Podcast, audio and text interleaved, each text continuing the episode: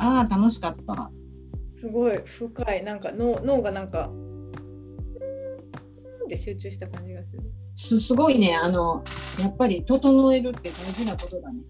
そうだね。最初にちょっと整えよ整えてやると会話の質が違うね。どうよとか言わへんし。いや言ってもよかったんだけどね。でも確かにそういう会話ってさっきの話で言うと多分もっとこう感情湧き出る音楽系の会話で今日どっちかっていうとこうめ本当瞑想系の会話なんだそうやね。どっちもあっていいのさって感じ。でもだから逆に私は音楽家の人にこういう話を聞いてほしいけどね。その音楽の実験とかでもそうやけどそのなんていうの？音楽をやるからこそこう整えることの大事さっていうかさ。うんうんうんでもで整えること？ただ演奏する時ってさもしかしたら最初に瞑想してから演奏したら全く違う演奏になる可能性。あ違うと思う。それやってみよう今度。私なんか常私さなんかコンサートでおしゃべりしおしゃべりをしながらコンサートをするのね。でそういう人やっぱりそれを人が喜ぶからっていうのもあんねんけどしゃべる時に使ってる脳の部分と弾く時に使ってる脳って全然違うねんか。だからしゃべる時って割と自分でテンションをクッと上げないと喋れないのね。でまあもともと面白いこと言うのとかは好きやけどでもその弾いてるテンションでは喋れないうんうんだからもっとさらにテンションが上がってしまう。で今度じゃあ今からこの曲聴いてくださいねって言った時にこのテンションを下げれないのがしんどい。だから妙にこのテンションで弾いてしまって何やったん今のっていうような状態になってたりとかだからそこを自分でスッと切り替えができるようになんか弾いてるテンションのまま面白いことを喋れたらいいんだけどなるほどでも弾いてる時も多分テンション上がりっぱなしで弾くよりは多分瞑想とかして弾いた方がうんあの絶対いいと思う。うんだからテンション上がりすぎると聞いてる人もしんどいねん多分。うんそうだよねうん。今度そう瞑想してだからそれこそ20分でも何でもいいよ瞑想瞑想してからうん聞くといいかな。でもただなんかやっぱり音楽家のあれとして差がとしてさ出る前まで楽器を触ってないとちょっと心配っていうのがあるよね。なるほどだからそれこそ瞑想してスケールを練習して舞台っていうのがいいかもしれない。なるほどやっぱそういうのがあるんだね直前までちゃんとチェックしてうん、なんかほんで特に年いってくるとさ関節が硬くなるのが早い。だからちょっとさバーって弾いてて温まったと思って10分休憩したら次も10分経ったらまたもうまたウォームアップせなあかんやんっていう状態で若い時はそんなことなかったけどやっぱ年いってくるとやっぱり物理的なことでしんどいことがいっぱい出てくる。やっぱ物理的なところも外せないね。やっぱり物理的なもの感情的なところそういうこう波動的なところとすごいね、音楽の話をしながらなんか本当に今日は多元的に あでもマミさんのあの瞑想がめちゃくちゃ気持ちよかった。ああよかったです。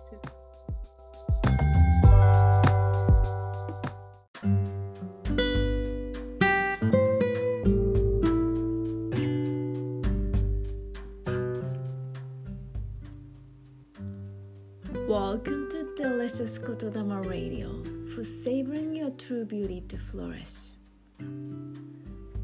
ドクターマミのデリコトラジオへようこそ。命の美しさを味わうデリシャスな言霊をつらつら語り分かち合いちょこっと瞑想で締めくくるポッドキャストです。あなたがあなたらしく生き生きと輝くフロレッシング命の繁栄を祈りよしくし心を込めてお届けいたします。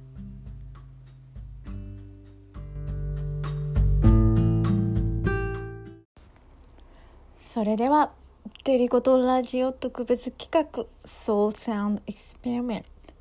魂の音実験ということでトロントシンフォニーオーケストラアシスタントコンサートマスターバイオリニストの木村悦子さんをお迎えして全10回シリーズでお届けしています今日はその第3回目になりますご一緒にぜひお楽しみください。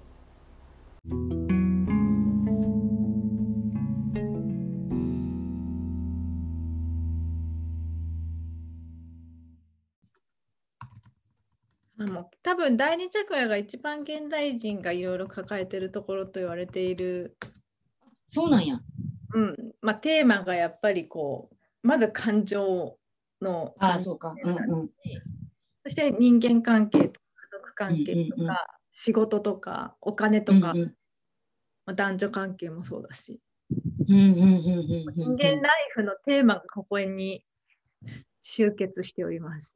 なるほど。うんボディーワークとかやるとやっぱりこう腰腰痛の人すごく多いよね。あと腰が凝ってるとか、まあ、もう座りっぱなしが多くなったっていうのもそうだね。うん。私、こんな仕事してんのに、うん腰痛くないねん。痛くないねって言うんやけど、若い時に腰をなんか何回か言わしたことがあったけど、全く腰、だから、あの、な痛めたことがないというか、えーええ若い時2回だけかな。うん、バイオリニストは腰に来るものなの？そもそも。くるくる、だからオーケストラの人とかってずっと座ってるし、ああそっか。うん、私、バイオリンってやっぱりこう不自然やん、うんまっすぐじゃないよね、絶対うん。だから、腰痛、やっぱり楽器やってる人って腰痛持ちの人がすごい多いと思う。あー、まあ不自然な体勢でずっとやうんうんるんだもん。ね。うん、でもさ、腰痛、でもなんかね、これ、そう腰痛で思い出したけど、そのさ、腰痛をドクター、もともとこの人メディカルドクターなんやけど、腰痛をだからえっ、と精神的ななんていうドクターだったかな精神的なそのアプローチだけで治すっていう本を書いて、あのそういう本を書いてこっちこっちの外外人さん日本人じゃないで人がいてで友達なんかああえっ、とうちの同僚の人がやっぱりすごい腰痛になって治らはんく困っててんけどその人の本を読んでそのいろんなことを実践して腰痛が治ったっていうした人がいた。へえ。まあでも、本当にあのルイーズ・ヘイの本とか読んだことあります？うない。ルイーズ・ヘイっていう女性はもうあの数年前に亡くなってしまったんですけど、ある意味私にとって、多分彼女がすごく転機だったと思うんですけど、うんうんうん。メ metaphysical 医療とか言ったりするんだけど、要はその本当心と体のつながりに気づいて、彼女自身がエイズとかの患者さんとワークしてる時にこううん。教会で、教会でこうざ懺悔する部屋じゃないけどなんかこういろいろ話を聞くある意味カウンセリングみたいなサービスあるじゃないですか。うんうんずっとずっとやっていたら大体ある特定の疾患と心の持ち方が共通してるっていうことが彼女は分かってきてあうんこういう症状がある人は、例えば腰痛の持ってる人は大体こういう考え方してるなとかうーんそうだなとかだからそれを本にまとめたんですよね。へえ。で自費出版して今もうだから世界何十カ国で何何十カ国語にも訳されてあってそれがある意味辞書みたいになっててなので、こういう症状があったらこういう考え方をしてるからこの考え方をこっちにな直すというかこっちが成長するだからっていう。なるほどね。だからその今そのさ第二チャクラのと腰痛の話を聞いて、うんだからそう私の周りでもほんま腰痛い腰痛いって言ってる人結構いっぱいいるんよ。そでそう言われるとおおなるほどってちょっとう、うん思ったよ。うん、そうだからそれをそれを踏まえるとやっぱりその精神的なアプローチだけで治すっていうのは理理理にかなってるっていうかやっぱりそこにうんはそういうふうに思思い込んだ何かだったりそういうふうな心の傾向があるからこそ、うんうん心の傾向がシフトするとやっぱり体も変わってくるっていうのはあなるほどですよね。うーんだからなんかほらあのその人ももともとはそうメディカルドクターでとかいうあれでさちょっと探してみるね。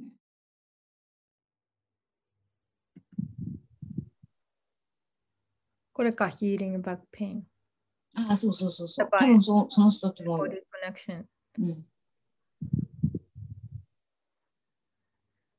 で、なんか、だからその同僚は、もうこれがもうなんか自分にとってバイブルみたいって言ってた。もうこんなに、あの、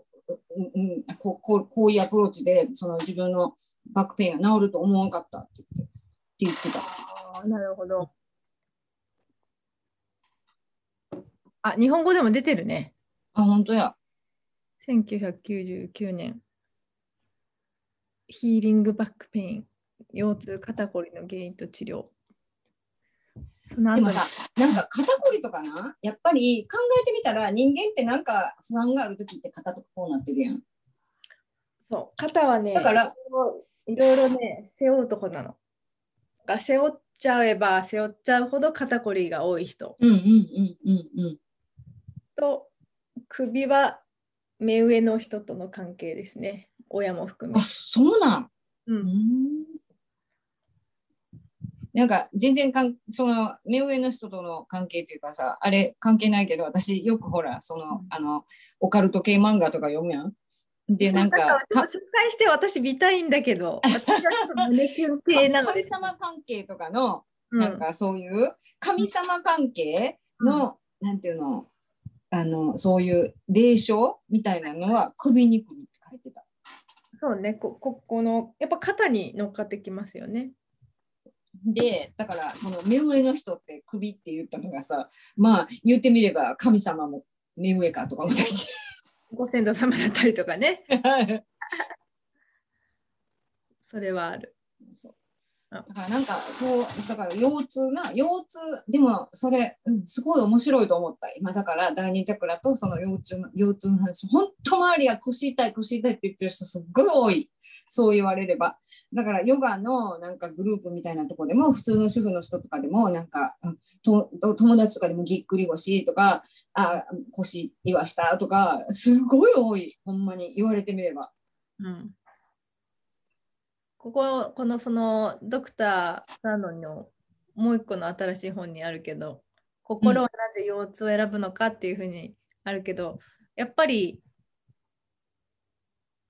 そのかかってるストレスをそのまま受け止めちゃったら感じちゃったら壊れちゃったり機能できないかもしれないから体が抱えてくれててうんうん。どうにかしないとこのままじゃやばいっすよっていうのがやっぱりそういう体の症状だったりするから、うんなんかそのみんな今自分はこういうことをを経験してるんだみたいななんかうんうんそういう体の自己表現なんだよね、きっとね。で私は自分が結構さ精神的にストレス溜まってるとかなんかあんまり自分の感情がわからない人だからうん。あの体に全部出るのよね。だから、あの若い時からその大学入ってすぐさ入院したりしたこともあって、その熱が下がらんはい。くなってっていうのが別に原因不明うんうん。でで次なんか足が歩けなくなって急に、でそれも原え因不明。で。怖いね。急に歩けなくなるって怖いね。なんか朝あ夜中トイレ行こうと思ったら立ってんかってん。え？急に。それえ？びっくりしたよ。ほんで なんかええー、って思って立てへんから、で母親起こしてトイレに連れてってもらって、で次の日起きた時はまあなんとなく歩けてんけどずっとなんかえ左足か左足にずっと力が入らんうんうん。感じでで結局なんかあのいろいろ調べたけど何にもなくてでその時その時に、えーとの先生に初めてそのあなたのは多分その心の病気だと思いますみたいなこと言われて、私はその先生とすごい喧嘩したことがあった。喧嘩ってか 自分は心の病気って病気とはむしろうーんなんかだけどそのずっとその先生とは今今でもさあのつえっ、となんていうの？交流があってねその時に心の病気って言った先生とは。でまあその先生も27で自分が、あのインターンの2年目うんうん。ですごい若かったし、今考えたらなんであんな言い方をしたんやろうって思うって言ってあのなんていうの？そういうもっと他にアプローチの仕方があったと思うんだけどあの僕も自分もやっぱり若かったし経験もなかったし、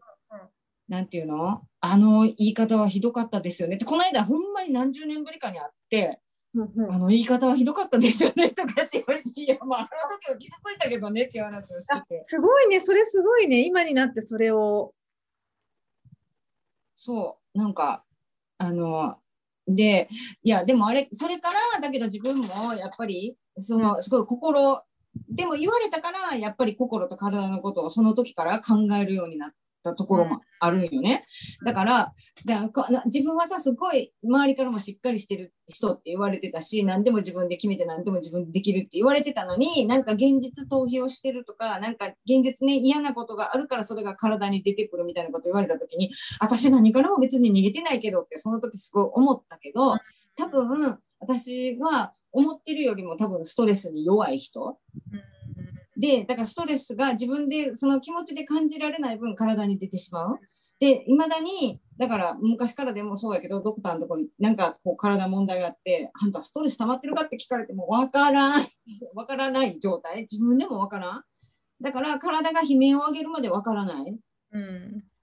で、だから、なんていうの？自分がさ、すごく、えっ、と、そうそう、一回、あの、ものすごい貧血状態で、まあ、それは、なんか、あの、詳しくはちょっと恥ずかしいから言われるけど、恥ずかしい理由なの。そうすごい字がひどくて、うん。で、毎回のように出血しててんけど、でもその出血っていうのもすっごい出血するわけじゃないからさ、ポタポタぐらいやからずっと掘ってたんよ。で、こっちってね、痔の手術ってしないのね。で、やっぱりお尻に関係あることだからって言って、極力やっぱり手術をしないっていうあれだから、だから、あの、自然に治せる、だから、こう、まあ、ステロイドなりなんなりとかって治せるところまで治せるって、まあ、それがもう全然追いつかなくなって、で、その状態ででもまあずっと放ってて、で、自分がままさか貧血になってるなんて思ってなくって、で、その時にさ、その、その、なるよね。だって普通に女性は生理もあるわけでしょそうそうそう。ほんで、でも自分で、で、ある時さ、すっごい自分なんかす、すっごいちょっと疲れてんなとか思って、で、まあ私ほら、あの、甲状腺がないから、たまに疲れたりする時があるから、まあそれかなとか思って、まあ調子悪い時期なんかなとか思ってて、いや、でもね、きっとな、私これは運動不足やわとか思って、きっと運動してないから、多分体力がないねんとか思って、わかるでしょ、私のやりそうなこと。で、あのもうホットヨガしてたやんか。だから毎日のように、もうこれは運動せなあかんとか思って、毎日のようにホットヨガか通ってさ、それでもなんかもうしんどいわとか思って、で、階段とか登るのもやっとこさって感じや。いや、でもな、きっとこれもな、普段やっぱり体体力がないから階段登らなあかんとか思ってさ、階段すごいねなん。ていうスパルタというか、すごいでしょで、それやって、でも、で、たまたまよ、それは、あの、あまあ、お医者さん行って、しばらく、あの、サイロイドの検査とかしてないし、一回しとこうかって言われて、はいはいって言って、して、まあ、あの、1年に1回とかするような血液検査をしたときに、お医者さんから、あなんか自分のホームドクターから慌てて電話かかってきて、ちょっとごめん、赤血球が1しかないねんけどって言われて、1ってのは1 1カウントしかないんだけどって言われて、普通なんか18とかないといけないの、あなた1しかないんだけどって言われて、よう生きてんねとか言われて、よく立ってるねとか言われて、しんどくなかったって言われて、いや、そういえばしんどいと思ってたけど、きっとこれは運動不足やと思って、私は、ま、夢中って毎日ホーム、なんか、ホットヨガ行ってましたって言ったら、死ぬよあんたって言われて。で、でも、で、だから、まあ、でもその時もほんまやったら輸血レベルやけど、まあ、こう、一気に出血したわけじゃないから、多分鉄分飲んで、あの、ゆっくり休めば回復するから、まあ、輸血はしなくてもいいわっていう話になって、でも安静にしときよって言われて、え明日ってからキューバにバケーション行くけど、みたいな。ほんで、はあとか言われて、でももう飛行機とかそんなん取ってるしって、まあ、じゃあ、もう極力おとなしい旅行にしなさいとか言われても、その体でハイキングとか海で泳ぐ人、私。だから、限界まで分かんないの、自分が。うんで、ほんまに多分ぶっ倒れるまで分からないと思うんう。だから体のストレスも心のストレスも自分であんまり分からないから、うんなんか、うん、そのまんま、あの、行けるとこまで行ってしまう。まあ多分いい悪いとかじゃなくってあれだよねきっとそれが悦子さんの体と心の個性というかそれだとだろうな。多分ママックスまでいろんなものを発揮できるわけでしょ？うんなんか、だから、ブレーキかかっちゃってたら、なかなか何もできないで終わっちゃうよね。うんうん。だから、いや、私はもしかしたら、すごい超人かもしれんとか思った、その時に。超人だよ、超人だよ、今更かもしれないじゃなくて。超人っていうか、宇宙人かもって思った。地球人も宇宙人だよ。そう、絶対宇宙人よね。あどこにあったかなの本。でもまあ、だからそのさ、その時の若い時のその心の病気って言われたあれがあったから、ちょっとなんか心と、その、うん、自分が音楽うんをする目的として、まあ、それだけじゃないねんけどね。だから、まあ、もともとは、うん、なんか音楽、音楽、自分が音楽弾くことによって誰かが元気になるんやったらいいのになって思って、自分は演奏家になろうって思ったんだけど、うんうんでもその辺からやっぱり心とその体のつながりとかをちょっと考えるようになったりしたら元気になるっていうのはどういうことみたいな。だ自分がその音楽を弾弾くことによってちょっと人が元気になったらいいのになとかっていうことをすごいその頃からやっぱり思い出したかな。うんまああのでもまあ若い時はさもう弾くことで精一杯でもうそれ以上は何も考えてなかったけどまあただまあね心を込めて弾けばまあ伝わるでしょうとは思っていたけどそれぐらい。だって時々思うねんけどこう音楽やってる人って自分が音楽することによって自分も癒されてる。私は自分はすごい音楽やってて自分が癒されるからやりたいっていうのがすごいあるけど他の人ってどうなんやろうと思ったりする時がある、うん癒されるって言ったけど、なんかやっぱ特定の音楽とかだったりするの？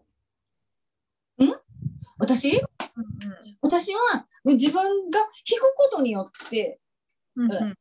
え癒されてる？え何をしてても割とまあ多分癒されてるから自分が弾くことが好きだからだろうね多分ね、うん。弾くことが好きだからうんああの弾くことによって癒されてるなとは思うけどうんうん。と他の人ってでもさだからそのいいろんなこと考えたらそうん。のさっきの腰痛じゃないけどさもちろん職業病で腰痛っていうのはあると思うんやけどでも多分そのさっきの先生とかのアプローチとかも考えてもその精神的にさ何かこう抱えているものがあったら腰痛とかが出やすいってことは音楽家って腰痛持ちがすごい多いからさうん。っていうことは、弾いてるときに、あ弾くことがストレスになってるんだなとかさ、人間、人間関係かな？仕事場の人間あるんだよね。その心だけじゃなくて、やっぱ体うん。もあるから、例えば私のクライアントさんで美美容師さんの人がいて、美容師もやっぱり体に不自然な体勢ばっかり。で。で腰痛で、まあ、針とかそういうのもやってたけどやっぱその針とかマッサージってやっぱり一時的にしかなくて、でも当たり前でだって毎回負荷がかかってるからだからそれはなんかもう心の持ち方以前に物理的に負荷かけてるから、これはもうこれとどうやって付き合っていくかっていうところをうんうん。構築していくことの方が大事。心の考え方を整えたところで物理的にそうやってたら、そうやんな、そりゃそそうそうそう。だからその人の場合はあのエクササイズをいろいろ取り入れてもらったんでねこのストレッチとかそういうのをうんうん。あと根幹きた大体腰痛がある人のケースってあの、運動不足もすごく多いんですよね。うんうん本来であればこう支えられるこのうんうん。胴体がうんうん。本当にそそこだけで支えなくちゃいけなくなっちゃうから負荷がかかって痛いんだけど、ちゃんと運動して根幹とか整えると、その筋肉ってある意味そのガータベルトみたいなうんうんうん。形でちゃんと支えてくれるからやっぱ負荷が減るのでやっぱ運動することでだから経営者の方とかも腰痛多いですけどやっぱり水泳とか始うんうんめられたりとかすると、うん腰痛楽になりますよね、まあ、ストレス発うん散になるから。うん。うん、そうやな。だから結局、こういうやつやな。ビーシャス走行ってやつやね。ん？ビーシャス、ビーシャス走行、走行悪循環ってや最つ。そうそうそう。うん、だからなんか腰が痛くなって気分も悪くなって気分が悪くなるから余計に腰が痛くなるみたいな。そうね、そうそうね。なんかバックステージはみんななんかそうやな休憩時間になったらみんなストレッチしてるけどね。あそうなんだ。うん。やっぱでもそれがプロ意識だよね、でも多分。うん、なんかそうもう私はだからいや私なんかさ私たちの世代今の若い子とかはなんかそういうことがなんかそれこそ私たちの世代があこうしないとやっぱりやばいよってなってきてこう生徒とかにもストレッチしなさいよみたいなことを教えるけれども私らの時代ってあのまず音楽家がい怪我をするっていうことをさ誰も考えたことがないだからスポーツメディシンっていうのはあってもミュージカルメディシンっていうのはないじゃん。確かにそうだね。でも、そう絶対不自然になるから、もうおかしくなるのは目に見えてるよそうねんうん。だから、なんか、で、うちの旦那に言ったら、そら、音楽なんてお金が入ってけえへんもん、誰もミュージックドクターにはなりたくないわって、まあ、確かにそうかって。って、スポーツはやっぱりそれだけ分お金が入ってくるし、やっぱり、あの、スポーツ選手とかでもさ、やっぱりもう動くお金が全然桁が違うやんか。って、だからスポーツドクターになろうって思う人はいるだろうけど、音楽ドクターなんて回るお金が全然回らんから、音楽ドクターにはなろうと思う人はいないだろうみたいな、うん、確かにそうかもしれないと思って。だけど、ミュージシャンもでもさ、そのスポーツ選手レベル並みのなんていうのこう注目当たるような形になったらすごい収入もあるんじゃないの？うーんどうなんやろな。だけど、なんか、その、今、まあ、なんていうのかな、やっぱり、こう、体の、その、ストレッチとかって結構、どういう人でも見直されてるところがあるじゃん。音楽だけじゃなくて、そう、普通にオフィスワークしてる人でも、やっぱりちょっとの間に、ね、腰とかやっぱりストレッチした方がいいとか、そういうふうに見直されてる時ではあるから、まあ、全体的に、だから整体とか、そういうふうなことをするって、うん、いう方向で、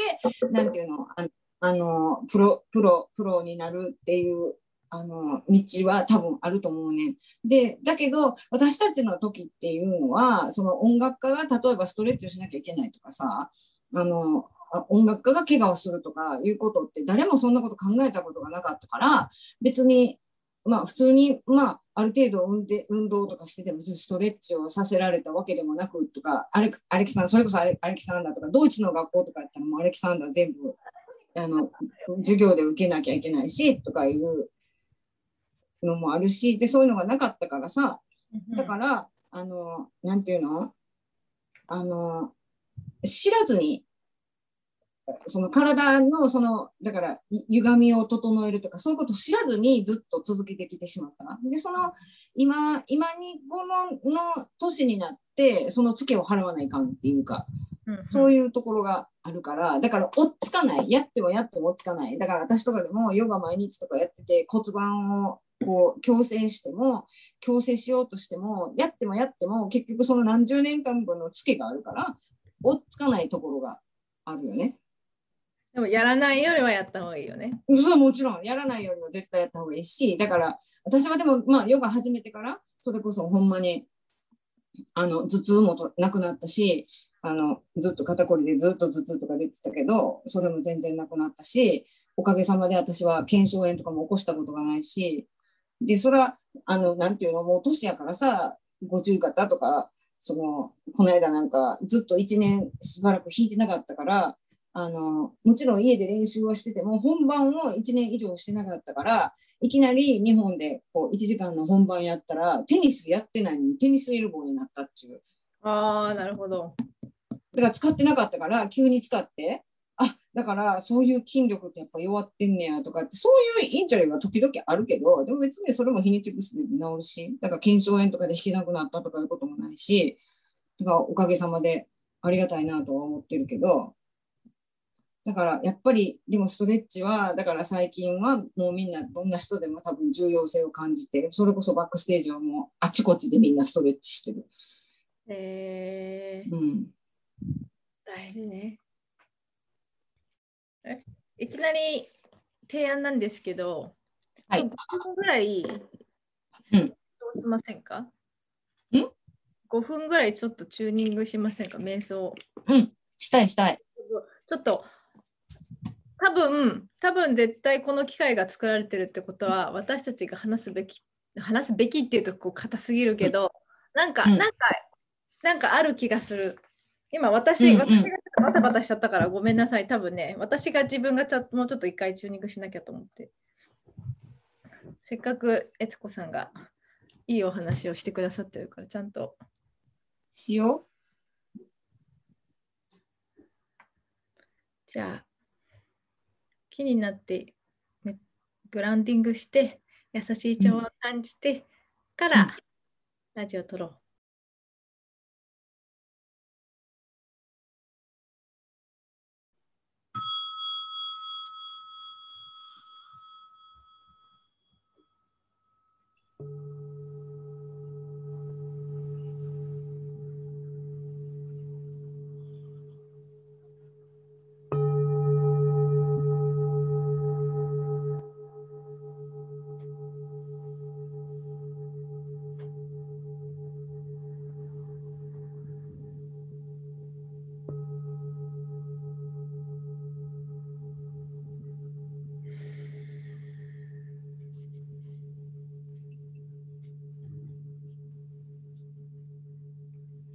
それではゆったりとした呼吸をしながら背筋をしっかりと伸ばして母なる大地と父なる空とつながりエネルギーの循環を感じていきます。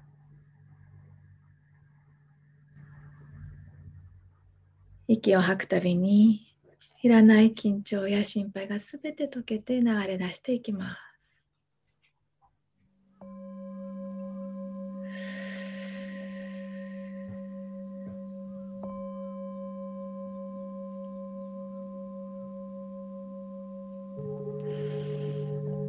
息を吸う時には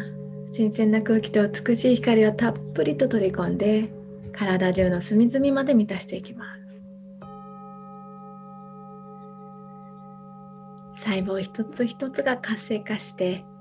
癒されどんどんと若返っていきます。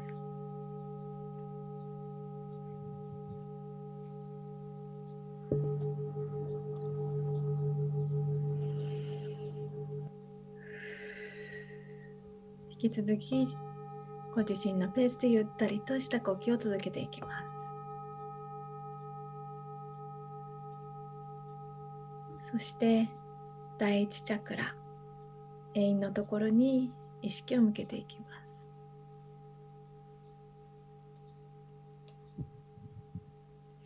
そこから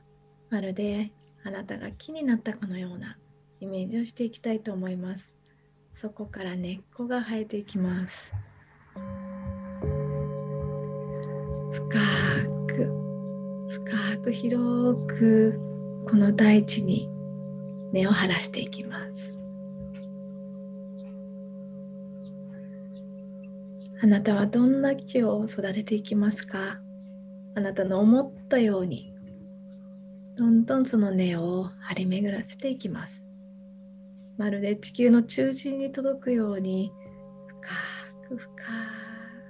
く伸ばしていきます。また地球の中心に近づけば近づくほどこの内側から湧き出る地球のエネルギーをこの母なる大地のエネルギーをさらに感じていきます。まるで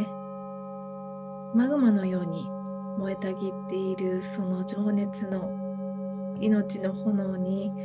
たっぷりとエネルギーを補充されて体中にそのエネルギーを循環させていくことができます。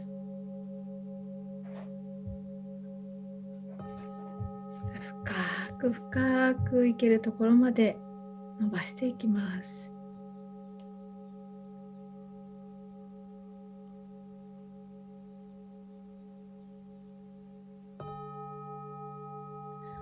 そして引き続き吐きながらその張り巡らせた根っこから母なる大地へとそのいらなくなったものを手放していきます。すべてを受け止めそしてまたその聖なる命の炎で燃え尽くしてくれます。燃やすことで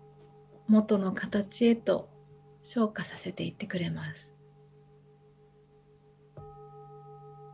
安心して吐く息とともにすべて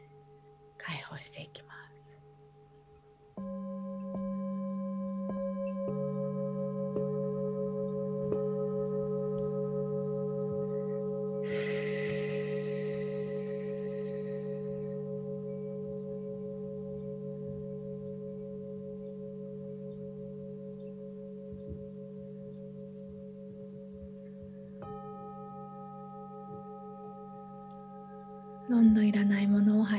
していって軽やかになってきたような気がするかもしれません。滞っていたものが流れ出し循環が促進されてポカポカしてくるかもしれません。安心してこのつながりを感じながらいつもこうやって受け止めてくれる大地がここにある。そのつながりを感じながら今度はまたその栄養素そのエネルギーをたっぷりとその根っこから吸い上げて体中へと満たしていきます。頭のてっぺんから指先つま先までその思いをたぎるような命の輝き命の炎が伝わっていきます。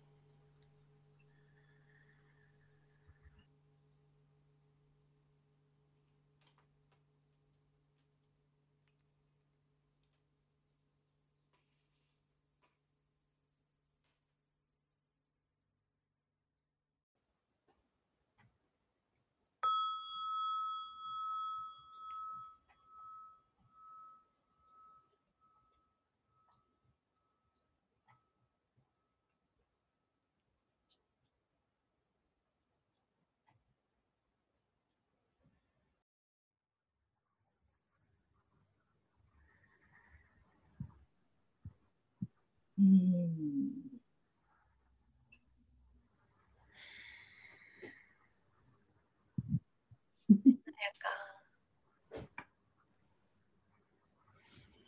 ありがとうございます。少し私が落ち着くことができました。ありがとうございました。気持ちよかった。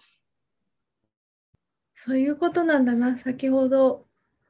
音楽家として楽器を演奏することそのこと自体が癒しになるっておっしゃってましたけどこういういわゆる癒しっていうようなこのツールを使ったりとか癒しっていうこのプロセス作業とかをやるっていうこと自体相手だけじゃなくてやってる自分も癒されるしうんうんうん。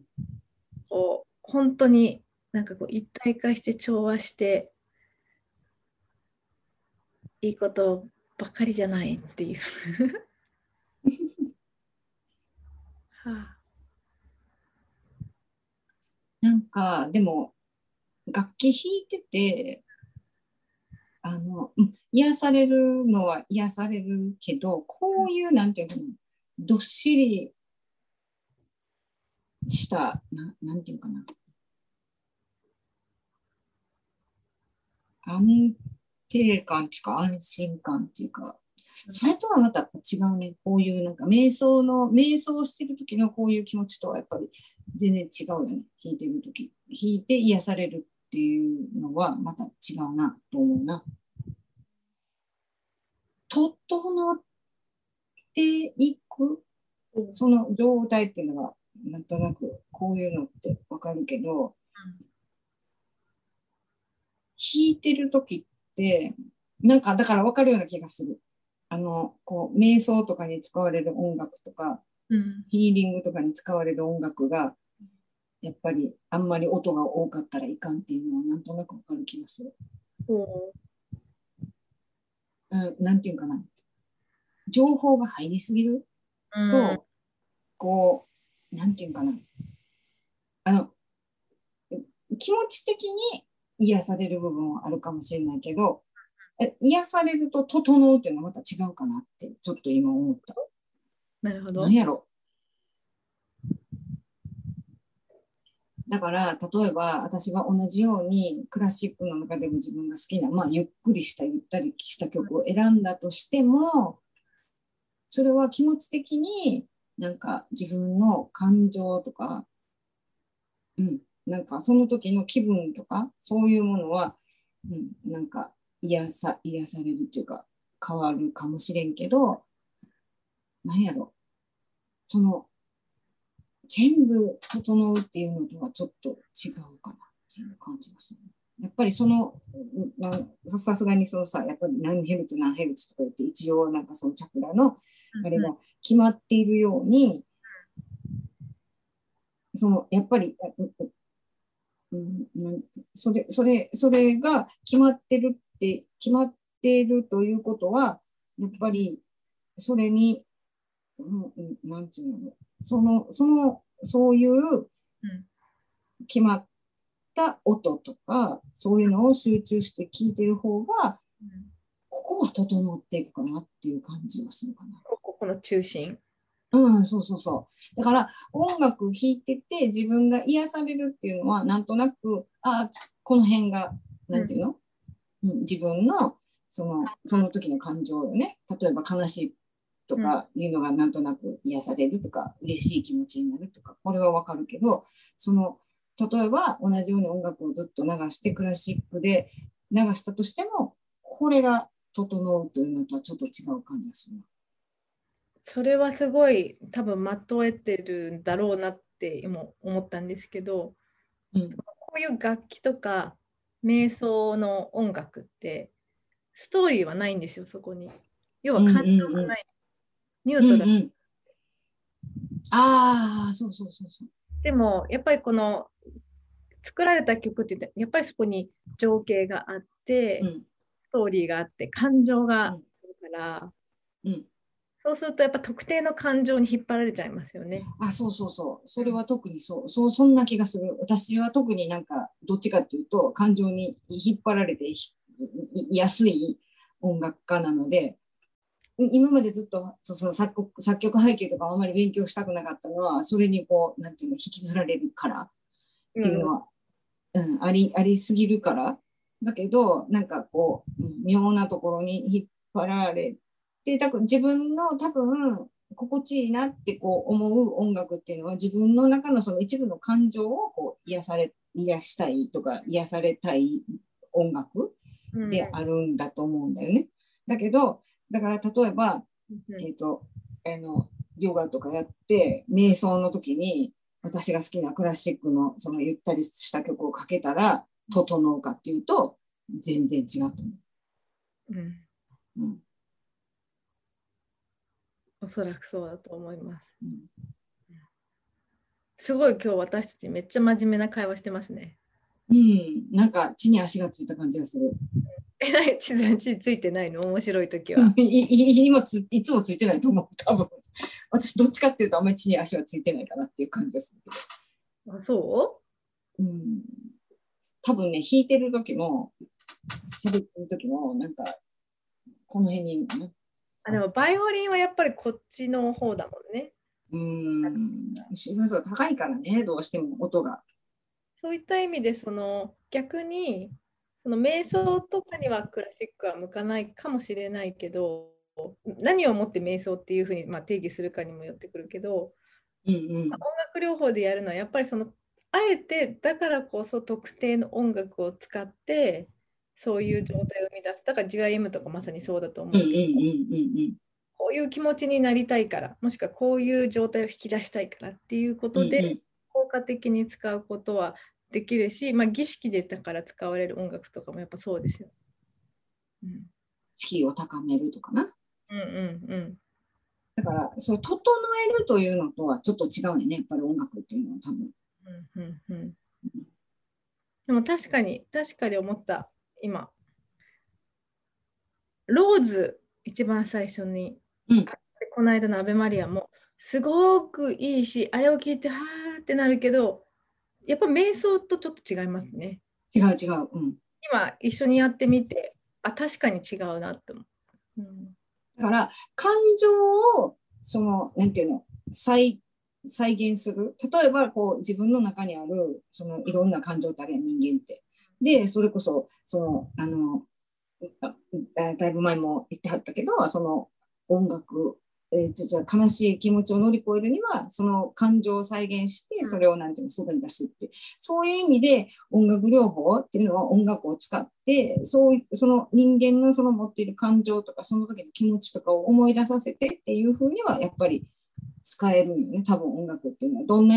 どんな音楽であれもそれがクラシックであろうが例えば演歌であろうがポップスであろうが全然関係なくてそれはその人によって届く場所が違うだけの話で、で、どんな音楽でもそういうふうにその心の感情っていうのが出てくるかもしれんけど、やっぱりそうね、整える、整えるというのとはちょっとやっぱり全然違うね。面白い。今まで考えたことなかったけど、そういえばそうだったな。ミュージックセラピーのそうだ。ドクター・ライトマンにそうだ。誘導瞑想するときはこういう音楽を選びましょうっていうそういう授業あった。うーん、なるほどね。歌詞がないっていうのもまず絶対だし。うんうんうん。で、多分ね、音が、音の数が多かったら多いほどダメなような気がする。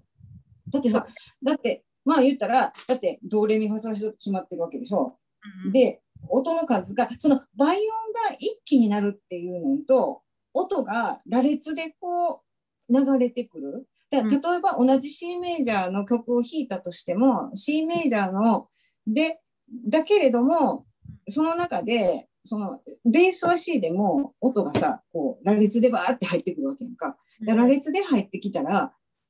多分忙しいそうだね。うん私も今、忙しいって頭に来た言葉が。うん。うんだから、その、例えばヨガの後のさ、そのずっと C メジャーのコードだけが流れてるって、最初はその音楽家の耳として聞いたときはなんじゃこれって思うけれども、それを整えるという意味で聞いていくと、やっぱりそれが一番、あ、ドーンとこう、あ、くる、くるっていうか、あ、地に足がつくうん状態になるんだなと。だからやっぱりそのチャクラに音とか色があるのは意味があるんじゃないかと。なるほど。うん、だから C メジャーの曲やからチャクラが整うかちょっとやっぱそうじゃないねんね、きっと。ああ、確かにそ結局そこに戻ってくるね。うん。C メ C やからさ、C メジャーの曲弾いてれば、うんうん。なんていうの、チャクラがその整うか言うたら多分違うんやと思う。いっぱい音が出てくるもんね。で、うん感情も引き出すしね。そうそうそうそうそう。だから曲っていうのは感情があるから。だから、あ、それ考えてたことがあって、あの、その癒しの、私さ、最近なんか眠れへんかったってとかした時にね、あの、パッて目が覚めて眠れんくなった時に、あの、イヤホンでさ、その、えっ、と、シンギングボールとか、その、そういういやそうヒーリングのそのお音みたいなのをずっと流すようにしてるんだけど、それでふっと思ったのは、その時に使う音は、うんピュピュアトーンではないけど、あの、邪魔にならない音。うんだから例えば、バイオリンとかやったら、うんビブラートがあるやん。で、ビブラートってダメと思う。だってそれだけでこうウェーブを作ってしまうかあら、確かに確かに。だから例えば逆に言うと、ギターみたいにポロロンって流して、その、なんていうのかな、うんは、は、あの、は、は、波紋っていうか、それがそのまんまとかの方が良かったり、だから逆に楽器とかでビブラートをなしで弾けばいいのかっていうと、そうでもないような気がするな。でもビブラートとかやと、だ例えばさ、瞑想とかで声で瞑想するとしたときに、この歌ってる人が、ああ、ああ、ああってビブラートかけてたら 絶対瞑想にならんと思う。まあ間違いないでしょうね。ああ、歌う瞑想も結構ありますよね。キルタンもそうだし、私も結構チャンティングしたりするんだけど、うん。でもシンプルだね。例えば、オーンを繰り返したりとか。うん。で、なんかどっちかっていうと、体に響かせる感じ。うんうんだから、あの、そのチャンティングしてる時とかでも、例えばここに響かせるとか、体全体にその、うーんっていう音を響かせるとか、いうことによって、なんか整えるっていう感じはあるかもしれんし、その一個ヒーリングのを聞いてると、やっぱり、え本当に、だから、まあ、い変に言うと電子音、電子音うんね、結局だからシンセサイザーとかで作ってる音で一番ピュアな状態で何も混ざり気のない音で瞑想の音を作ってる人がすごく多いっていうことは多分それが体に一番響く。響くっていうかそのなんていうのかな。一番整うんだろうなって。あれを例えば弦楽合奏で同じことを例えば弦楽器がずーっといっぱい C メジャーのコードを弾いてたら整うかっていうとやっぱり違うと思う。うん。もうやったことないから分からんけどね。やったらやったで面白そうね。ひたすら今度いいノートを弾いてみるか？でも瞑想になるよね。だってある意味シンキングボールもば倍音はすごいあるけど結局ひたすら D。でも7つのメタルからなって7つのチャクラに同時に作用するようになっていてってすごいよね。うん。シンギングボールはね、確かにね、聞いてるだけでね、私は落ち着く、落ち着く感じがするね。で、シンギングボールとまたクリスタルボールの音も全然違うしね。だけど、やっぱり多分そういう、何やろ減衰する音？何の音？減衰していく音？ほうほうほうほうほう。こうこういうふうにち小さくなうん、そうそう。自然にこう減衰していく音うんうんうんで、多分、私たちが使う楽器っていうのは、例えばフルートでもそうだけど、減衰させないようにする音やん。バイオリンとかでも。できるよ。減衰させようと思ったらできるけど。で、だから、例えばピアノとか、そういうのが、あの、整えるってあ言ってたやん。なんか、そういうピアノとかピチカートの音とか、ギターの音とかは、体を整えるための音っていう前送ってくれたでしょ？で、そういう意味で思うと、それって、ピチカートとかって減衰していく音でしょ。ギターも減衰するでしょ。で、ピアノでも和音弾いたら減衰するじゃん。うん。あちょっとちょっとアウトだけど、シンギングボールも減衰してる。うん、この余韻きっと間にここにじゃあマジックがあるんだろうね。うん。で、その間の、だから人の声でも、やっぱり減衰するものやと思うねんか。だから、あの、減衰させないでおこうと思うと、努力がいるの、声でも。で、楽器でもそうだ。だから、フルートでも多分減衰させないでおこうと思うと、すごい勢い入れなくちゃいけなくてとか、で、バイオリンやったら、こう、弓を押さえつけなくちゃいけないとか、あると思うねんけど、そこが気持ちいいよね。なんかその終わった終わる時にワンってやってそのうんホールがその残響で、あ、そうそうそうそう。あってこのこの瞬間たまらないですよね。そう残響がたまらんね。そう。うんということは、やっぱり減衰するっていうことはものすごく大事なことになっちゃうんやろうか。うんその人間のその心とか気持ちとか。うんでもそうだと思う。なんかもし的外れだったらごめんだけどなんかひこう残りがだったりとかうん。そこにいないのにその人を思い出させるようなものだったりとか、うんうん。経験って逆に印象を強めたりしますよね。あ、あるあるある。うん。なんかそれこそどんな印象を残したかどんな後味を残したかうんうんうんどんな残響をどんな形でまあ立つ立つ鳥後を濁さずじゃないけどうん。うんうんうんうんすごいさすが悦子さんの観点があ今まで考えたことも私なかったこれ。うちも今まで、いや、これ、今一緒にこう、なんていうの、こう、整えるってやるまでうん考えへんかったけど、多分、その、まあ、最近、その、シンギングボールとかいろいろ聞いてるのもあるし、その、ななんでこの癒しのヒーリングとかの、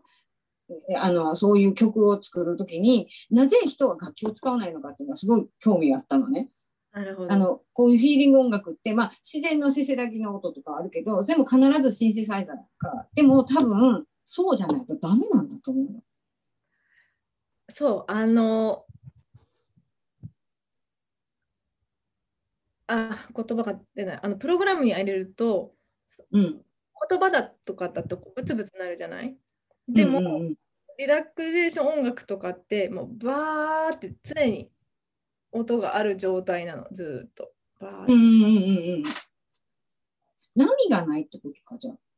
あ。あーなのかもでも、でも、だけど、その、ああのな、何やろでもそういう、うーって流れてんねんけど、でも、ななんていうんかな、楽器で作る、その、無理やりの、うーって流れてる音と違う、うん、違う？何が違うんやろ？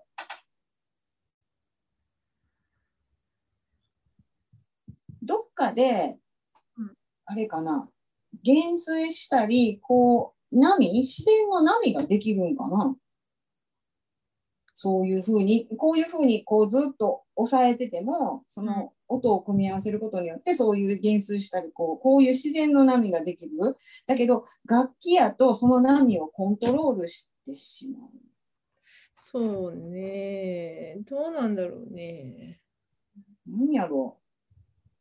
う。なんか、すごく面白いことを考えれるような気がするけど、まだそこまでなんか、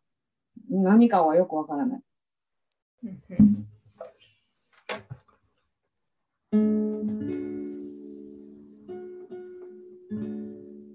昨日思ったんだけど、うギターってあんまり瞑想に向いてないような気がするんだよね。ああ、なるほど。わかんないけど、どうなんだろう。ちゃんとそういう、私ギター弾きじゃないからかな。ギター弾きだったらこういうのができるよってなるかもしれない。でもずーっとこれならできるかもね。うん。なんか、じゃんじゃんじゃんってうるさいのはあかんと思うけど、例えば、その、そのテンポにもよるかもね。それこそ、あの、60とか、それこそ月のテンポじゃないけど、同じようにずっとこう、同じコードを弾き続ける？と、瞑想で整えるのと、やっぱり音楽を聴いて心地よくなるのも別物やねっていうことは、なんかやってみても面白いかも。そうね、なんかその、なん。か比較対象がないとあかんよな、そうだね。いう時。思考に合わせるか瞑想。なんかミュージシャンがこれいっぱい集まってうん。座談会整えるも私心地いいから結構瞑想音楽みたいな結構ずっとみんな楽器持ち寄ってて、うんえじゃあちょっと今やってみる。うんうんうんうんうん。でもそうだ。なんかつながるかわからないけど今私の中ではでもつながるなと思った使えそうな気のががするな。体ってやっぱりそもそも機能してるじゃない？うんうん。例えば血液が流れてるとか、なんかうん。うん信号を送ってるとか細胞も今この瞬間にどどこかの細胞は死んでってうんる、うん。他の細胞はまたこう細胞分裂繰り返してうん修復してたりとか。うんうん。だからおそらくさっきの悦子さんが言ってたみたいに音をどんどんどんどん変えてったらうん。そそっちになんていうの？アクションもちょっとこうギターの音って取られちゃうけどど、そこにその私はだからバッハはギターで聴いたり聞いたりする方が結構好きかも。うん。バイオリンで聴くよりギターで聴くの出した後の結構好空。腹にちゃんと自分の仕事ができるっていうか。うん。ああ、わかるわかる。同じバッハを干聴いててもない社会っていうか。うんうんうんうん。激しさが大かきな流れはあるんだけどこれじゃなきゃいけないみたいな感じにするわけじゃなくて、うんうん、だからそれぞれ自分こうなんか自分が勉強してた時に方やることをやりながらで弾いなんかこてるやつを聞いたりとかして。だから調和した自然とか調和した社会とかってそうなんじゃないかないかにシンプルに？うんうん。もしかしたら瞑想音楽ってなんか音楽だけど考立ち位置的にははなかったやっぱり。全面で自分が引っ張ってきバますッハ聞こえてきますギターでて聞くんだう。ん。ギターで弾いてる人いっぱいいて、結構ギターの方あなが私は結構。たにもあなたのお役目がありますから私も寄り添いますみたいな。ああ、でもわかる。だから、なんか、だから結局、それその結構面白いかも。ええなんか例えば、それこそ、そうぜまた全然関係ないんやけど、こうん。こだけで弾くんじゃなくて、あのさ、例えば、その終わったさ、筋肉痛なんとか、うん。で、最筋肉痛になった時は、次の日に筋肉を休ませてあげないと、筋肉がつかないじゃん。で、そのままずっとさ、筋肉痛のまま、必死になって、ギターの方が筋肉痛を繰り返していて、なんかね、やっぱりね、感情、筋肉が筋肉をかけられることがちょっとある。かもしれない。だから、その、バイオリンって要するに、上の方のチャクラだったよね、確か。ええーと、あやっぱりヒーリングとかそういうすごい集中する。音楽っていうのはさっきの減衰ではないけど、そのま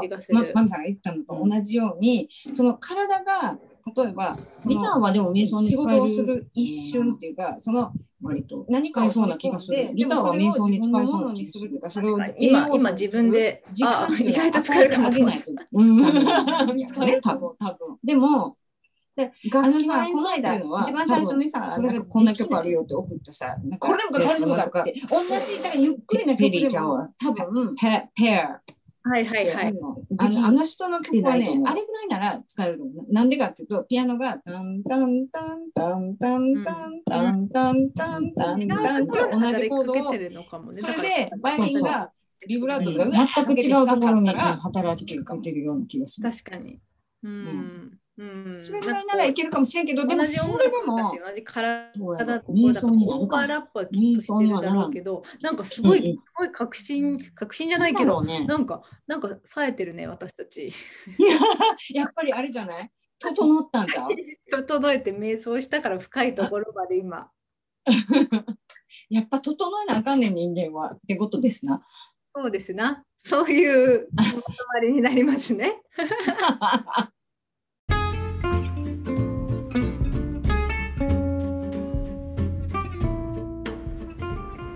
それでは本日のデリコとラジオ Soul Sound Experiment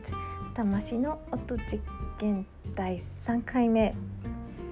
第2チャクラに関連しまして、まあ、私たち現代人のもうトピックそのものでもあるからこそなかなか深く今回は語り合っちゃいました。ご一緒いただきどうもありがとうございます。そしてまた瞑想のフルバージョン実は20分ぐらいあるんですけれどもそれであったりまた関連トピックについてディスカッション Facebook グループの方魂の音実験室で分かち合いしていますのでもしよかったらご一緒ください。それではまあいろいろいろいろありますがそんな皆さんの毎日少しでもホッとできる癒しのひとときがありますように。それではまた次回お会いいたしましょう。Thank you so much for listening to Delicato Radio. Have a wonderful day and see you next time. Bye.